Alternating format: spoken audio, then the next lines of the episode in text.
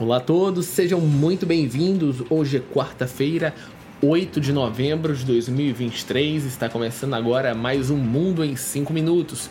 Sua dose diária de relações internacionais, economia, geopolítica e, de fato, tudo o que interessa para a sua vida. E hoje vamos falar sobre um tema que foi abordado uh, de, uma, de uma maneira muito interessante na Alemanha, mas, ao meu ponto de vista, ele precisa ser estudado de uma maneira mais prática por aqui.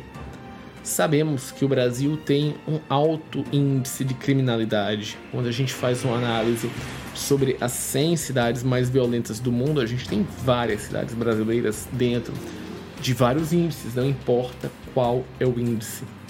E aí, o ponto principal que vamos falar hoje é que na Alemanha uh, lançou uma matéria uh, que foi publicada pela revista Wirtschaftswoche, uh, muito interessante, que faz um, um comparativo o quanto custa de fato a criminalidade. A gente fala aqui de, e aí é o grande problema do Brasil, que cada ano a gente investe mais em combate à criminalidade, em segurança pública, mas os resultados não acontecem. Um ano ou outro diminui, mas esses esses custos, esses, essas despesas não se tornam realidade.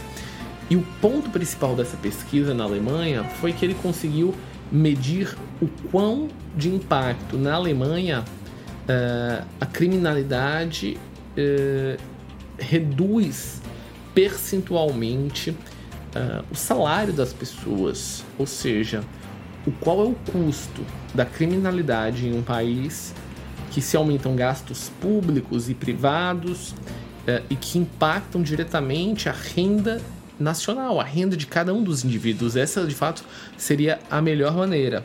E para um país como a Alemanha, extremamente seguro, que basicamente é incomparável com o Brasil, a criminalidade alemã diminui, em média, o salário dos homens em 8,4% e das mulheres de 12,9%.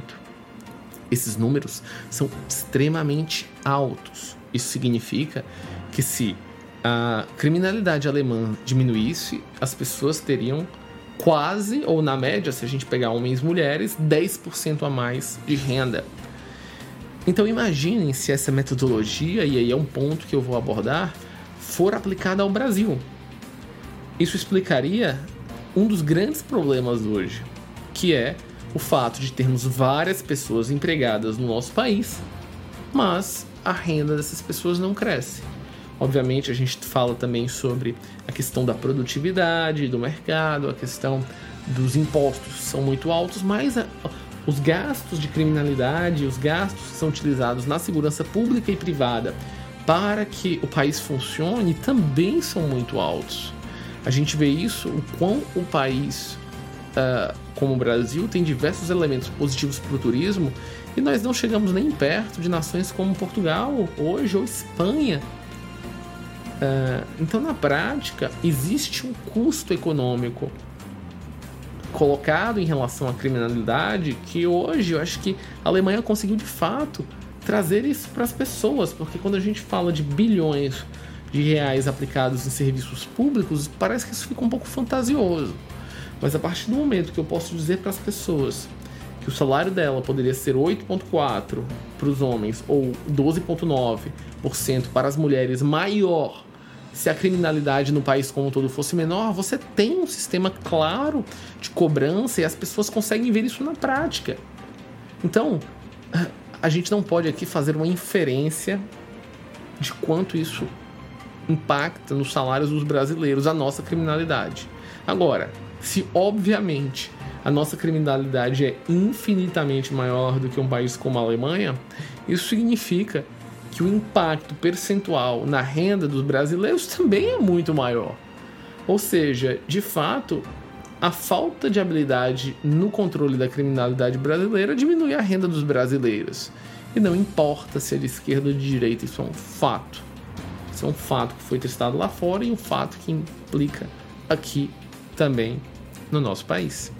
Bom, pessoal, a gente fica aqui por hoje sobre informações de economia e geopolítica e como se entrelaçam. E a gente volta amanhã, quinta-feira. Tchau, tchau!